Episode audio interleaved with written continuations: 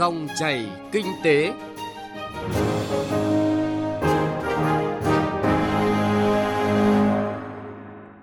Biên tập viên Thu Trang xin kính chào và cảm ơn quý vị và các bạn đang nghe dòng chảy kinh tế phát sóng trên kênh Thời sự VV1 của Đài Tiếng Nói Việt Nam. Chương trình hôm nay, chúng tôi sẽ chuyển tới quý vị và các bạn những nội dung đáng chú ý sau.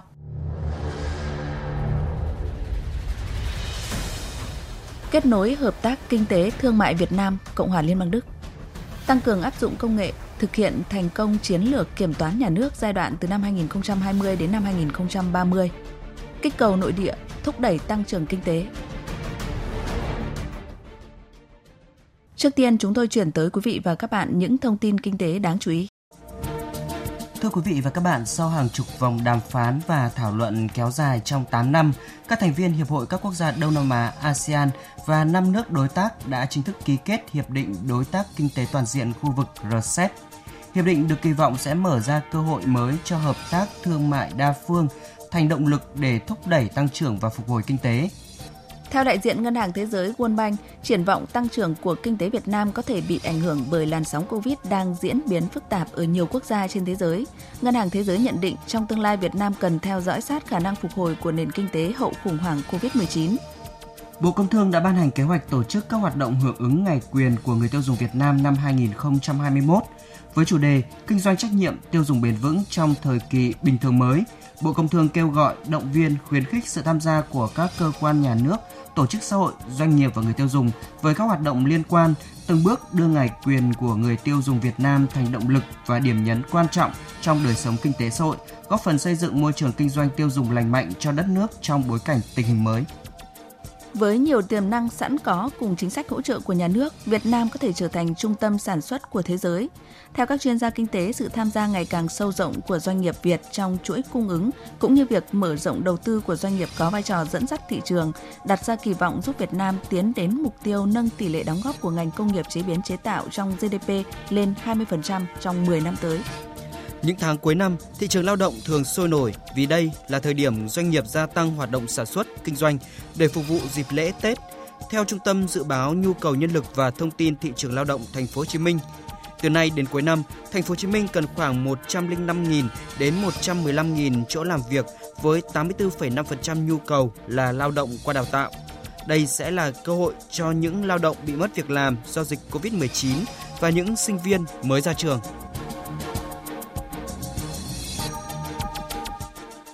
Thưa quý vị và các bạn, Cộng hòa Liên bang Đức là đối tác quan trọng hàng đầu của Việt Nam tại khu vực châu Âu. Trải qua chặng đường 45 năm thiết lập quan hệ ngoại giao, hợp tác Việt Nam Đức đã phát triển mạnh mẽ trên mọi lĩnh vực, trong đó hợp tác kinh tế thương mại đóng vai trò hết sức quan trọng. Phóng viên Bá Toàn đề cập nội dung này. Kể từ khi đặt quan hệ ngoại giao chính thức, Việt Nam và Đức đã ký kết nhiều hiệp định song phương nhằm thúc đẩy mối quan hệ toàn diện. Đặc biệt trong 45 năm qua, Đức luôn là đối tác thương mại lớn của Việt Nam ở châu Âu, chiếm khoảng 20% xuất khẩu của Việt Nam sang châu Âu và cũng là cửa ngõ trung chuyển quan trọng của hàng hóa Việt Nam sang các thị trường khác ở châu Âu. Hiện nay, Việt Nam và Đức đều là những nền kinh tế mở, có tính bổ sung và tiềm năng hợp tác lớn. Kim ngạch thương mại hai nước những năm gần đây tăng trưởng bình quân hơn 10% một năm. Ông Doãn Hoàng Minh, Phó vụ trưởng vụ châu Âu Bộ Ngoại giao cho rằng sự phát triển trong quan hệ Việt Nam và Đức luôn đi cùng với triển khai chính sách đối ngoại rộng mở, đa dạng hóa, đa phương hóa. Sau khi hai nước nâng quan hệ lên cấp đối tác chiến lược vào năm 2011, thì các cơ chế hợp tác giữa hai chính phủ, các địa phương và doanh nghiệp hai bên đã được thiết lập và đi vào thực thi có hiệu quả. Đặc biệt, Hiệp định Thương mại Tự do giữa Việt Nam và Liên minh châu Âu EVFTA thực thi là yếu tố thuận lợi để thúc đẩy hợp tác kinh tế giữa hai nước. Hiệp định không đơn thuần là giảm và xóa bỏ các dòng thuế đối với hàng hóa nhập khẩu của hai bên, mà còn hướng Việt Nam đến tiêu chuẩn cao về thương mại và đầu tư quốc tế. Theo ông Doãn Hoàng Minh, sự quan tâm và những điều chỉnh chính sách đối ngoại cũng trở nên thuận lợi hơn cho doanh nghiệp trong đẩy mạnh giao thương và đầu tư. Trong bối cảnh quan hệ đối tác chiến lược giữa hai nước đang phát triển tích cực cũng như là xuất hiện những cái nhân tố mới như là hiệp định EVFTA, EVPA cũng như là có cái sự điều chỉnh chính sách của Đức và Việt Nam thì sẽ hứa hẹn sẽ mang lại những cái triển vọng tươi sáng cho cái quan hệ hai nước,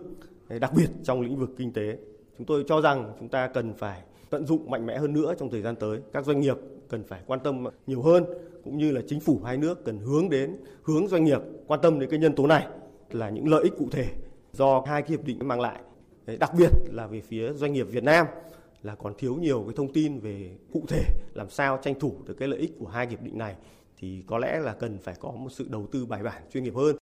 Ông Vũ Bá Phú, Cục trưởng Cục Xúc tiến Thương mại Bộ Công Thương nhìn nhận, thương mại Việt Nam và Đức đã trở nên sôi động hơn nhờ sự năng động của doanh nghiệp hai nước nhằm tận dụng những cơ hội kinh doanh và đầu tư từ hiệp định EVFTA. Hiện nay, Cục Xúc tiến Thương mại Bộ Công Thương đang tích cực phối hợp với các cơ quan, tổ chức, doanh nghiệp hai nước triển khai kết nối, vận dụng các cơ chế hợp tác để đẩy mạnh quan hệ thương mại trong các lĩnh vực hai bên cùng quan tâm. Doanh nghiệp Việt Nam đã nhận diện và đã nỗ lực đáp ứng được các yêu cầu của thị trường Đức cũng như là thị trường EU, kiến tạo những nền tảng vững chắc cho các bước tiến hợp tác thương mại vì lợi ích thiết thực. Việc tăng cường giao thương giữa Việt Nam và Cộng hòa Liên bang Đức không chỉ bằng phương thức truyền thống mà còn trực tuyến sẽ giúp thúc đẩy hơn nữa quan hệ đối tác chiến lược Việt Nam Cộng hòa Liên bang Đức và góp phần bồi đắp mối quan hệ đã có sự phát triển bền bỉ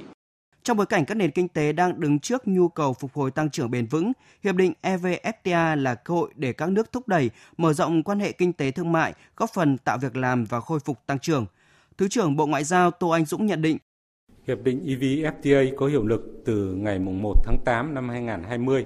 là mốc quan trọng trong tiến trình hội nhập quốc tế của Việt Nam và quan hệ song phương Việt Nam-EU cũng như Việt Nam-Đức. Với vai trò đầu tàu kinh tế của EU, sự tham gia tích cực của Đức trong triển khai EVFTA không chỉ góp phần nâng cao quan hệ kinh tế thương mại giữa hai nước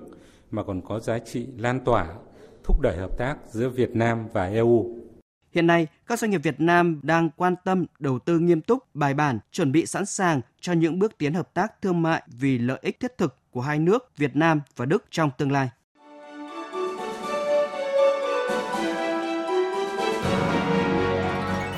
Dòng chảy kinh tế, dòng chảy cuộc sống.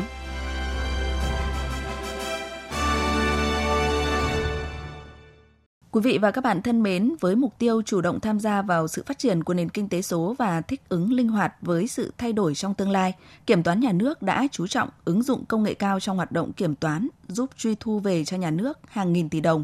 Đặc biệt, chiến lược phát triển kiểm toán nhà nước đến năm 2030 đã thể hiện quyết tâm của toàn ngành trong việc hướng tới mục tiêu hiện đại hóa mọi mặt hoạt động, bắt kịp cuộc cách mạng công nghiệp 4.0 cũng như xu thế phát triển của thế giới. Biên tập viên Đài tiếng nói Việt Nam thông tin chi tiết.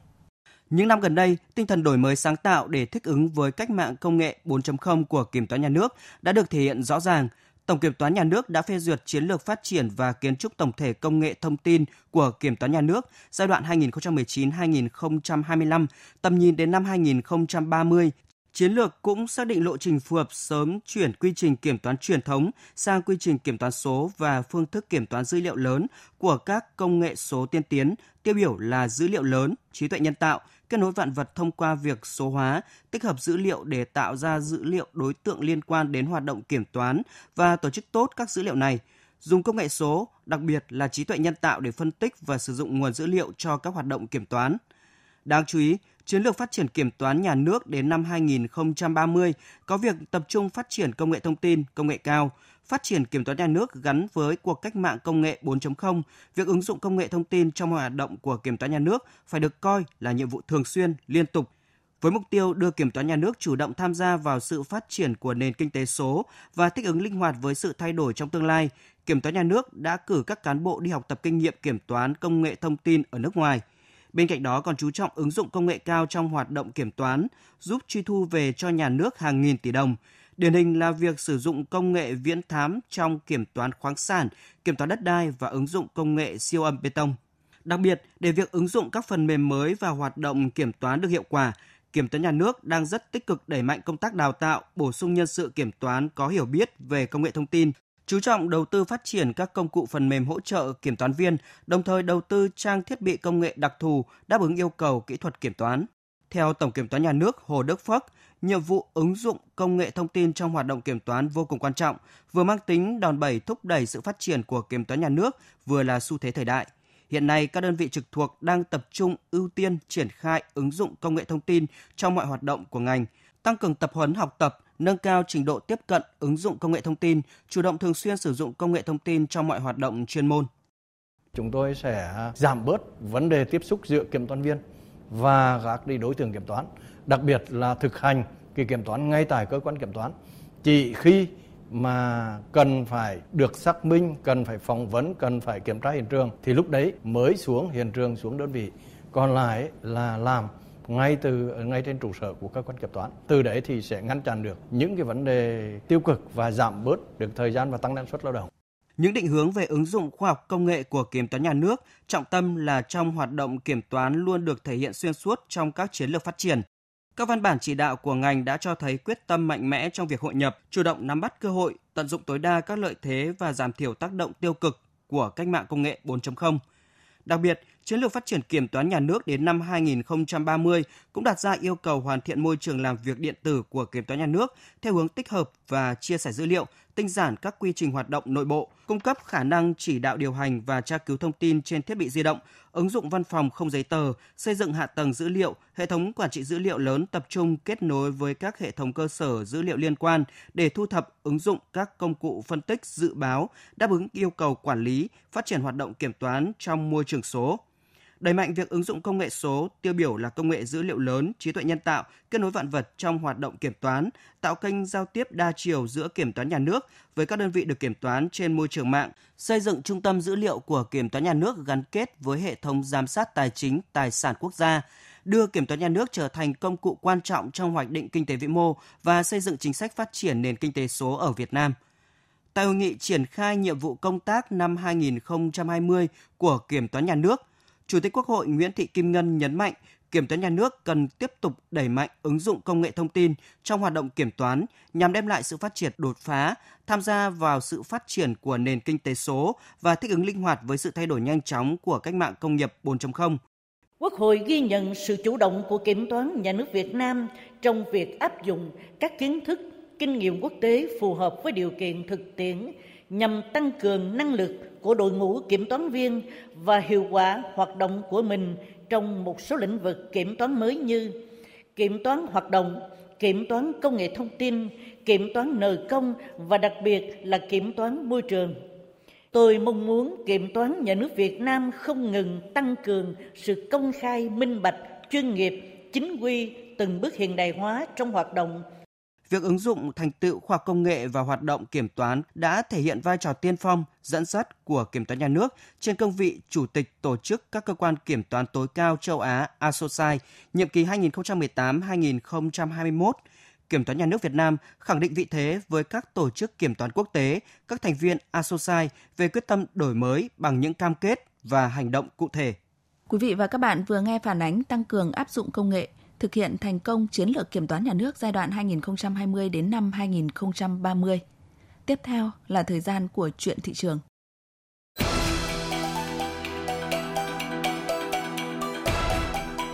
Chuyện thị trường Thưa quý vị và các bạn, nhằm hỗ trợ doanh nghiệp ổn định sản xuất, góp phần thúc đẩy tăng trưởng kinh tế, nhiều chương trình kích cầu nội địa với các hoạt động kết nối giao thương, đưa hàng Việt đến người tiêu dùng được triển khai. Ghi nhận của phóng viên Đài tiếng nói Việt Nam. Sự kiện hỗ trợ tiêu thụ các sản phẩm thực phẩm an toàn ngành công thương, chương trình tuần hàng Made in Việt Nam, tinh hoa Việt Nam hay các chương trình đẩy mạnh kích cầu tiêu dùng nội địa khác được triển khai đã giúp các doanh nghiệp, cơ sở sản xuất quảng bá thương hiệu, xúc tiến thương mại. Người tiêu dùng dễ dàng tiếp cận mua sắm các sản phẩm chất lượng mang thương hiệu Việt Nam. Bà Trần Thị Hải Yến, người dân sống tại Hà Nội chia sẻ, các chương trình kích cầu tiêu dùng ngày càng hấp dẫn, sự kiện rất là tốt cho người tiêu dùng khi người tiêu dùng sẽ dùng những cái sản phẩm có chất lượng và thương hiệu. Tham gia hoạt động kích cầu nội địa không chỉ hỗ trợ doanh nghiệp giới thiệu các sản phẩm thế mạnh đặc trưng của địa phương mà còn giúp các doanh nghiệp có cơ hội gặp gỡ kết nối với các siêu thị, các nhà bán lẻ để mở rộng thị trường tiêu thụ sản phẩm. Thị trường nội địa không chỉ là giải pháp giúp doanh nghiệp vượt qua khó khăn do đại dịch COVID-19 mà còn giúp nâng cao giá trị sản phẩm. Ông Phạm Xuân Trường, giám đốc hợp tác xã mì chủ Xuân Trường cho biết cũng mong muốn tiếp cận với lại nhiều khách hàng, người ta hiểu biết hơn về cái sản phẩm để đưa được cái sản phẩm chất lượng tốt nhất đến tay của người tiêu dùng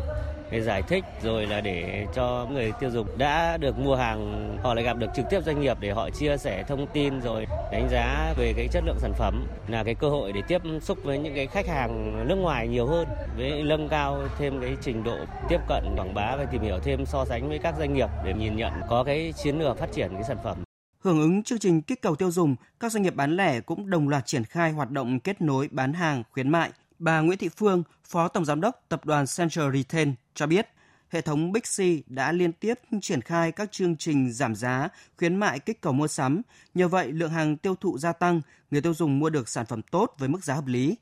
Hiện nay, việc tổ chức những chương trình kích cầu nội địa khơi dậy niềm tự hào dân tộc, qua đó thúc đẩy tiêu thụ hàng hóa cũng như hỗ trợ các doanh nghiệp trong nước – Chúng tôi thấy rằng là cái sự tiếp nhận của khách hàng khi mà chúng tôi triển khai trưng bày và bán hàng rất là nồng hậu. Mặc dù cái tỷ lệ hàng Việt trong hệ thống siêu thị của chúng tôi chiếm đến 96%, nhưng mà khi chúng tôi chạy những chương trình lớn về hàng Việt cũng khơi dậy cái sự tự hào trong mỗi cái người Việt chúng ta thì qua đó thúc đẩy được cái việc tiêu thụ hàng hóa trong nước cũng như là hỗ trợ cho các doanh nghiệp có một cái đầu ra ổn định. Hiện nay, Bộ Công Thương đang tập trung thúc đẩy phát triển thị trường nội địa, có các biện pháp kích cầu, đẩy mạnh tiêu dùng – Bà Lê Việt Nga, Phó vụ trưởng vụ thị trường trong nước, Bộ Công Thương cho biết. Bộ Công Thương đã ban hành một cái kế hoạch để khôi phục ngành công thương trong cái giai đoạn mà vừa phòng chống dịch mà vừa phát triển kinh tế. Trong đó có những cái nội dung rất là quan trọng về kích cầu thị trường trong nước. Qua đó là lồng ghép vào các cái chương trình mà hiện đang triển khai như là về xúc tiến thương mại, như là về khuyến công, như là về thương mại điện tử và đặc biệt là các đề án về phát triển thị trường trong nước gắn với cuộc vận động người Việt Nam ưu tiên dùng hàng Việt Nam. À, như chúng ta đã biết thì sự vào cuộc của các cơ quan quản lý nhà nước và được sự ủng hộ của các hệ thống phân phối hiện đại thời gian vừa qua đã đã là một bước tiến rất lớn để cho hàng Việt Nam là hoàn thiện được à, về quy trình sản xuất, về cách tiếp cận thị trường, về cách đóng gói bao bì và cách quảng bá đến người tiêu dùng trong nước ờ, mà theo cái xu hướng hiện đại nhất, xu hướng của thế giới là đặc biệt là những cái chương trình như là đặc sản vùng miền hay những chương trình thực phẩm an toàn để người tiêu dùng chúng ta là biết được đến những cái sản phẩm mà có chuẩn quốc tế mà lại được phân phối trong những cái hệ thống hiện đại, có những cái trang thiết bị bảo quản hiện đại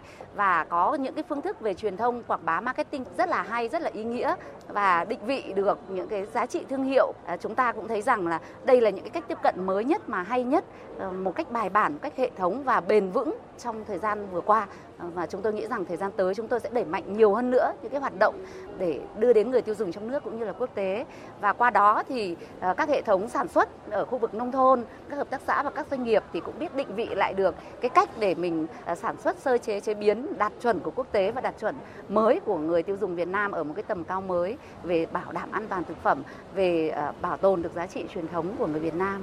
Thưa quý vị và các bạn, theo kế hoạch từ nay đến cuối năm, nhiều hoạt động kết nối tiêu thụ sẽ được triển khai trên quy mô toàn quốc, góp phần hình thành chuỗi cung ứng giữa nhà sản xuất và nhà phân phối, vừa hỗ trợ tiêu thụ, vừa giúp người tiêu dùng dễ dàng tiếp cận với các sản phẩm chất lượng. Tới đây thì thời gian của dòng chảy kinh tế cũng đã hết. Chương trình hôm nay do Bá Toàn và nhóm phóng viên kinh tế thực hiện. Xin kính chào tạm biệt và hẹn gặp lại.